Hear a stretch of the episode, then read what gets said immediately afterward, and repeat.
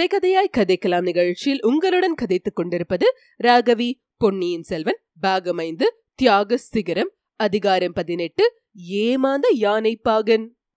சந்தர்ப்பம் என்பது கடவுளுக்கு ஒரு புனைப்பேர் என்பதாக தற்கால அறிஞர் ஒருவர் கூறியிருக்கிறார். கடவுள் தாம் செய்யும் காரியத்தை தாம் செய்தது என்று காட்டிக்கொள்ள விரும்பாதபோது சந்தர்ப்பம் என்னும் புனைப்பெயரை சூட்டிக் கொள்கிறாராம் உலக சரித்திரத்தில் மிக பிரசித்தி பெற்ற வீரர்கள் அரும்பெரும் காரியங்களை சாதித்த மகான்கள் இவர்களுடைய வரலாறுகளை பார்க்கும்போது சந்தர்ப்பம் இவர்களுக்கு மிக்க உதவி செய்திருக்கிறது என்பதை அறியலாம். இவர்களிடம் கடவுள் விசேஷ கருணை காட்டி அத்தகைய சந்தர்ப்பங்களை அனுப்புவதாக சிலர் கூறுவர். அவர்கள் பிறந்த வேளையின் மகிமை ஜாதகத்தின் பலன் பிரம்மா எழுதிய பூர்வஜன்ம சுக்கிர்த்தம் என்றெல்லாம் வாழ்க்கையில் ஏற்படும் அனுகூலமான சந்தர்ப்பங்களுக்கு காரணங்கள் கற்பிப்போரும் உண்டு.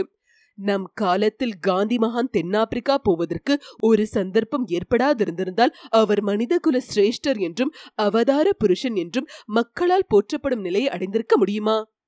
Chandraguptan Vikramadithan Julius Caesar Napoleon Duke of Wellington George Washington ஆகியவர்களின் வாழ்க்கையில் சந்தர்ப்பங்கள் எவ்வளவோ உதவி செய்திருக்கின்றன என்பதை அறிந்திருக்கிறோம்.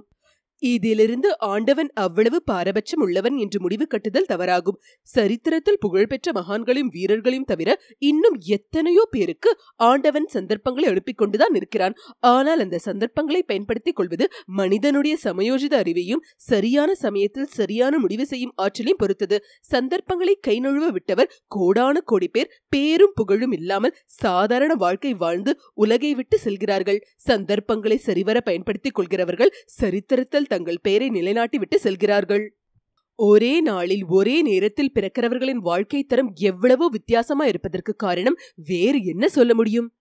இளவரசர் அருள்மொழிவர்மரின் வாழ்க்கையில் இப்போது அத்தகைய சந்தர்ப்பம் ஒன்று நேர்ந்தது. தன் அருகில் நெருங்கிய யானை பாகனை தூக்கி எறிந்தபோது யானைக்கு மதம் பிடித்து விட்டது என்று கூச்சல் கிளம்பிய போது அந்த சந்தர்ப்பம் அவரை வந்தடைந்தது.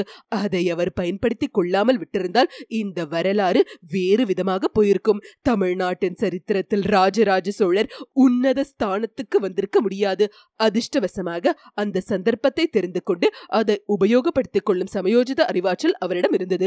பட படகோட்டி முருகையன் முதல் நாள் கூறிய வரலாற்றை நினைவுபடுத்தி கொண்டார். யானையை நெருங்கி வந்தவன் உண்மையான யானைப்பாக நல்ல ஏதோ தீய நோக்கத்துடன் வந்தவன். அதனாலே தான் யானை அவனை தூக்கி எறிந்திருக்கிறது என்பதையும் ஒரு நொடியில் ஊகித்துக் கொண்டார். வந்தவன் யார்? எதற்காக வந்தான் என்பதையெல்லாம் அச்சமயம் கண்டுபிடிக்க முயன்றால் கிடைத்த சந்தர்ப்பம் தவறி போய்விடும். யானைக்கு மதம் பிடித்து விட்டது என்று கூச்சலினால் மக்களிடையே உண்டான குழப்பத்தை பின்னர் பயன்படுத்திக் கொள்ள முடியாது. அந்த ஜன கூட்டத்தினிடையிலிருந்து தப்பி சென்று கூடிய விரைவில் தஞ்சை அடைவது அச்சமயம் அவருடைய பிரதான நோக்கமா இருந்தது அந்த நோக்கத்தை நிறைவேற்றிக் கொள்ள இதை காட்டிலும் சரியான சந்தர்ப்பம் கிடைக்கப் போவதில்லை. ஆதலின் முருகையனை தம் அருகில் அழைத்து அவன் காதோடு ஏதோ சொல்லிவிட்டு அவன் தோள் மீது ஏறி யானையின் மீது தாவினார். அப்படி தாவும் போது யானை மேலிருந்த அம்பாரியை தட்டிவிட்டார். அம்பாரி கீழே விழுந்து உருண்டது. பின்னர் யானையிடத்திலும் அதன் பாஷையில் ஏதோ சொன்னார். உடனே யானை பித்து கொண்டு கிளம்பியது. முன்போல் பயங்கரமான குரலில் பிளறிக்கொண்டே விரைவாக நடந்தது. சிறிது நேரத்துக்கெல்லாம் ஓடவே தொடங்கிவிட்டது. அதே சமயத்தில் முருகையன் ஐயோ யானைக்கு மதம் பிடித்து விட்டது ஓடுங்கள் உடனே ஓடுங்கள்.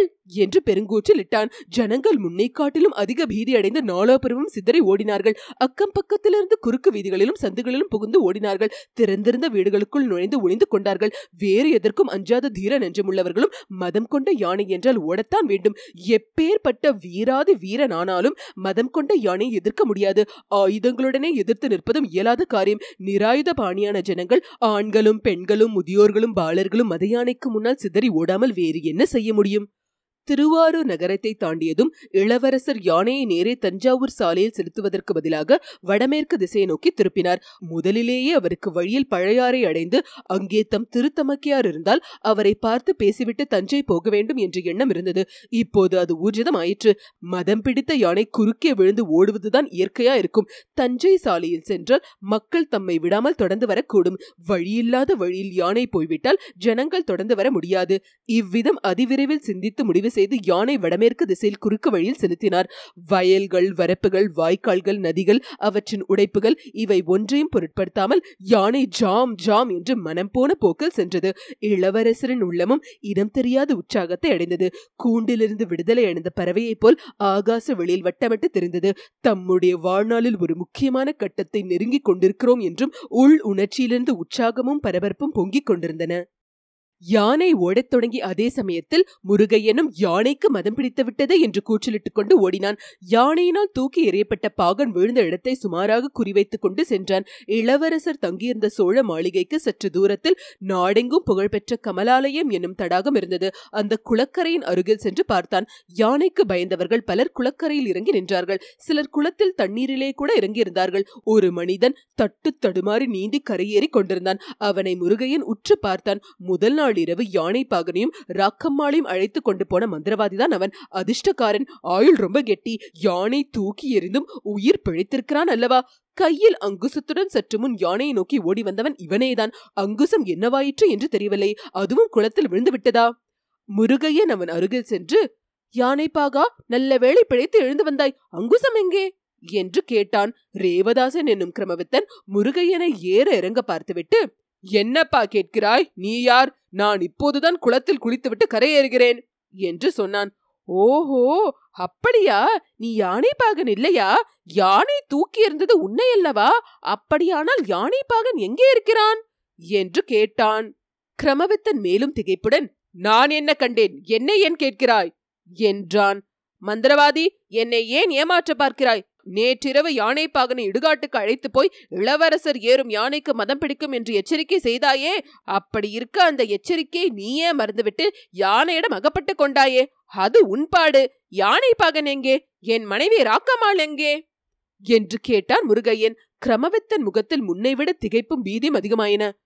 யானை பாகனாவது ராக்கமாளாவது உனக்கு என்ன பைத்தியமா? என்று சொல்லிக்கொண்டு கிரமவித்தன் சுற்றுமுற்றும் பார்க்கலானான். ஆமாம் யானைக்கு மதம் பிடித்தது போலத்தான் எனக்கும் பைத்தியம் பிடித்திருக்கிறது. யானை பாகன் எங்கே என்று மட்டும் சொல்லிவிடு. இல்லாவிடில் என்று முருகையின் சிறிது அதிகார தோரணையில் அவனிடம் பேசத் தொடங்கினான். சுற்றும் முற்றும் பார்த்து கொண்டிருந்த ரேவதாசன் இப்போது முருகையனை பார்த்து புன்னகை புரிந்தான். நீ என்னை மந்திரவாதி என்கிறாய். நீ என்னை விட பெரிய மந்திரவாதியா இருக்கிறாயே.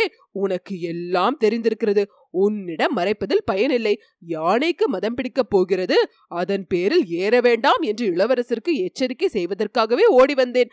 அதன் பலன் இப்படி ஆயிற்று. உன் மனைவியும் யானை பகரும் அங்கே ஒரு வீட்டில் இருக்கிறார்கள். அவர்களை நீ பார்க்க விரும்பினால் நானே அழைத்து போகிறேன். இளவரசருக்கு ஒன்றும் நேரவில்லையே. சௌக்கியமா இருக்கிறார் அல்லவா என்றான். இளவரசர் சௌக்கியம். அவர்தான் உன்னையும் யானை பாகனும் அழைத்து கொண்டு வரும்படி எனக்கு கட்டளை இட்டார். இளவரசரிடம் எனக்கு நல்ல பரிசு வாங்கி தர வேண்டும். பார்க்க போனால் அவரை நான் காப்பாற்றியது உண்மைதானே? ஹா அதோ என்று மந்திரவாதி வியப்புடன் கூறி நிறுத்தினான். மந்திரவாதி உற்று நோக்கிய இடத்தில் குளத்தின் கரையோரத்தில் அரளி செடி புதர்களில் வேல்முனை போன்ற ஒரு சிறிது தெரிந்தது. ஹா அங்குசம்! என்று சொல்லிக்கொண்டே மந்திரவாதி அந்த அரளி செடி புதரை நோக்கி ஓடினான். முருகையன் அவனை விட விரைந்து ஓடி அரளி செடி புதர்களில் புகுந்து அங்குசத்தின் அடிப்படையை பிடித்து ஜாக்கிரதையாக எடுத்துக்கொண்டான் பின்னர் திரும்பி பார்த்தான். மந்திரவாதியை காணவில்லை. அடடா ஏமாந்து போய்விட்டோமே என்ற துணுக்கத்துடன் அங்குமிங்கும் ஓடி பார்த்தான். பயனில்லை குளக்கரையில் கூடியிருந்த பெரும் ஜனக்கூட்டத்தின் மதியில் புகுந்து மந்திரவாதி கிரமவித்தன் மாயமாய் மறைந்து விட்டான். மதையானை ஓடிப்போன பிறகு ஜனங்கள் மறுபடியும் திரும்பி சோழ மாளிகை நெருங்கி வந்து கொண்டிருப்பதை முருகையன் கண்டான். ஆனால் அங்கே அவன் நிற்கவில்லை. முதல் நாள் மந்திரவாதி அவன் பார்த்த வீடு எந்த திசையில் இருந்தது என்பதை நினைத்து பார்த்து கொண்டு அதை நோக்கி சென்றான். வழியெல்லாம் ராஜ வீதிகளிலெல்லாம் ஜனங்கள் ஆங்காங்கு கூடி கூடி நின்று பேசிக் கொண்டிருந்தார்கள். மத யானை ஓடியதை பார்த்தவர்களில் சிலர் யானையின் பேரில் யாரோ ஆள் இருந்ததாக தோன்றியது என்றார்கள். மற்றும் சிலர் அதை மறுத்தார்கள். அது எப்படி இருக்க முடியும்? யானை பாகனை தூக்கி எறிந்தவுடனே யானை ஓடத் தொடங்கிவிட்டதே. அதன் பேரில் யார் ஏறி இருக்க முடியும்? என்றார்கள். எல்லாரும் இவ்வாறு விவாதித்துக் கொண்டே சோழ மாளிகையை நோக்கி திரும்பி சென்று கொண்டிருந்தார்கள். தங்கள் இதயம் கவர்ந்த இளவரசருக்கு அபாயம் என்று நேரவில்லை என்பதை உறுதிப்படுத்திக் கொள்வதற்கு ஜனங்கள் அனைவரும் ஆவலாக இருந்தார்கள். முருகையன் ஜனங்கள் வந்த திசைக்கு எது திசையை சென்று குறிப்பிட்ட சந்தை அடைந்தான். அங்கே அப்போது ஜன நடமாட்டமே இருக்கவில்லை. எல்லாரும் ராஜ வீதிகளுக்கு போய்விட்டார்கள். இரவில் பார்த்த வீட்டை பகலில் அவ்வளவு சுலபமாக அடையாளம் கண்டுபிடிக்க முடியவில்லை. உற்று பார்த்து கொண்டே முருகையன் போனான். ஒரு வீடு மட்டும் வெளிப்புறம் பூட்டப்பட்டிருந்தது. உள்ளே இருந்து ஏதோ முனகல் சத்தம் கேட்டுக்கொண்டிருந்தது அந்த வீட்டுக்கு பக்கத்தில் ஒரு பாழும் வீடு இருந்தது. முருகையன் அந்த பாழும் வீட்டில் புகுந்து அடுத்த வீட்டின் கூரை மீது ஏறி முற்றத்தில் குதித்தான். அவன் எதிர்பார்த்தபடியே அங்கே யானை பகன் தென்பட்டான். அவன் வெறி கொண்டவனைப் போல் தோன்றினான். அவனுடைய கால்களையும் கைகளையும் கட்டியிருந்ததும் அல்லாமல் ஒரு தூணோடும் அவனை சேர்த்து கட்டியிருந்தது. யானை பாகன் தன் கை கட்டுகளை பல்லால் கடித்து அவிழ்த்து ஒரு பெருமுயற்சி செய்து கொண்டிருந்தான். நடுநடுவில் கடிப்பதை நிறுத்தி கூச்சல் போட்டுக் கொண்டிருந்தான். முருகையனை பார்த்ததும் அவன் முகத்தில் சிறிது தெளிவு ஏற்பட்டது. நாகைப்பட்டினத்திலே அவன் முருகையனை பார்த்திருந்தான். இளவரசருக்கு வேண்டியவன் என்பதையும் அறிந்து கொண்டிருந்தான். ஆகையால் இப்போது பரபரப்புடன் முருகையா அவிழ்த்து விட அவிழ்த்து விட சண்டாளர்கள் என்னை ஏமாற்றி விட்டார்கள் இளவரசருக்கு அபாயம் ஒன்றும் நேரவில்லையே! என்றான். முருகையன் கட்டுகளை அவிழ்த்து விட்டுக் கொண்டே காலையில் நடந்தவற்றை சுருக்கமாக கூறிவிட்டு யானை பாகனிடம் அவனுக்கு நேர்ந்தது என்னவென்று விசாரித்தான். யானை பாகனும் ஒருவாறு தட்டு தடுமாறி கூறினான். யானைக்கு மதம் பிடித்தாலும் தனக்கு ஒன்றும் நேராமல் மந்திரக்கவசம் தருவதாக சொல்லி இந்த வீட்டுக்கு அழைத்து வந்தார்கள் என்றும் இங்கே வந்ததும் சாம்பராணி புகை போட்டுக்கொண்டே மந்திரவாதி மந்திரம் ஜபித்தான் என்றும் அப்போது தனக்கு மயக்கமாக வந்து தூங்கி விழுந்து விட்டதாகவும் கண் விழித்து பார்த்தபோது தன்னை தூணோடு கட்டி போட்டிருந்ததாகவும் கூறினான். இருவரும் அந்த வீட்டை விட்டு வெளியேறி சோழ மாளிகையை நோக்கி விரைந்து சென்றார்கள். அவர்கள் அம்மாளிகை அடைந்தபோது அங்கே முன்னைவிட பெருங்கூட்டம் கூடியிருப்பதையும் ஜனங்கள் மிக்க கவலையோடு பேசிக் கொண்டிருப்பதையும் கண்டார்கள். ஜனங்களின் கவலைக்கு காரணம் இளவரசரை காணோம் என்பதுதான். அவருக்கு என்ன நேர்ந்தது என்பதை திட்டவட்டமாக அறிந்தவர்கள் அங்கு யாரும் இல்லை. யானை மேல் ஒருவர் இருந்ததை பார்த்ததாக மட்டும் சிலர் கூறினார்கள். அவர் ஒருவேளை இளவரசராக இருக்கலாம் என்று ஊகித்தார்கள். இளவரசர் யானைகளை பழக்கும் வித்தையில் மிக தேர்ந்தவர் என்பதும் யானைகளின் பாஷை கூட அவருக்கு தெரியும் என்பதும் சோழ நாட்டில் பிரசித்தமாய் இருந்தன. ஆகையால் மதம் கொண்ட யானையினால் ஒருவருக்கும் தீங்கு நேரிடாமல் அதன் மதத்தை அடக்கும் பொருட்டு பொன்னியின் செல்வர் யானை மேல் ஏறி சென்றிருக்க வேண்டும் என்றும் சிலர் தங்கள் உறுதியான நம்பிக்கையை தெரிவித்தார்கள். இச்சமயத்தில் அங்கே முருகையனும் யானை பாகனும் வந்தார்கள். யானை பாகனுக்கு நேற்றிரவு நேர்ந்தது அங்கு அங்குள்ளவர்களுக்கு தெரிந்தபோது அவர்களுடைய வியப்பும் திகைப்பும் பன்மடங்கு அதிகமாயின. யானை பாகனை கட்டி போட்டுவிட்டு அங்குசத்தை எடுத்துக்கொண்டு ஓடி வந்தவன் சோழ குலத்தின் விரோதிகளால் அனுப்பப்பட்டவனா இருக்க வேண்டும். ஒருவேளை பழுவேட்டரர்களை அனுப்பியிருக்க கூடும் என்று சிலர் ஊகித்து கூறியதை பெரும்பாலான மக்கள் நம்பினார்கள். அதனால் பழுவேட்டரர்களின் மீது அவர்களுடைய கோபம் அதிகமாயிற்று. அந்த கோப வெறியுடனே பலர் உடனே தஞ்சையை நோக்கி கிளம்பினார்கள். யானை போன வழியை விசாரித்துக் கொண்டு ஒரு பகுதியினரும் தஞ்சாவூருக்கு நேரே செல்லும் சாலையில் மற்றவர்களும் கோபாவேசத்துடன் புறப்பட்டு சென்றார்கள் இத்துடன் அதிகாரம் பதினெட்டு முற்றிற்று. கேட்டு கதைக்கலாம் நிகழ்ச்சியை கேட்டு எங்களை ஆதரிக்கும் அன்பர்கள் அனைவருக்கும் எங்கள் சிரம் தாழ்ந்த வணக்கங்கள்.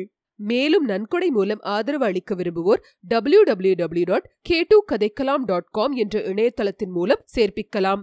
கேட்டு கதைக்கலாம் அலைவரிசையை உங்கள் உற்றார் உறவினருக்கு பகிர்ந்து மேலும் ஆதரவு அளிக்குமாறு விண்ணப்பிக்கிறோம். நன்றி வணக்கம்.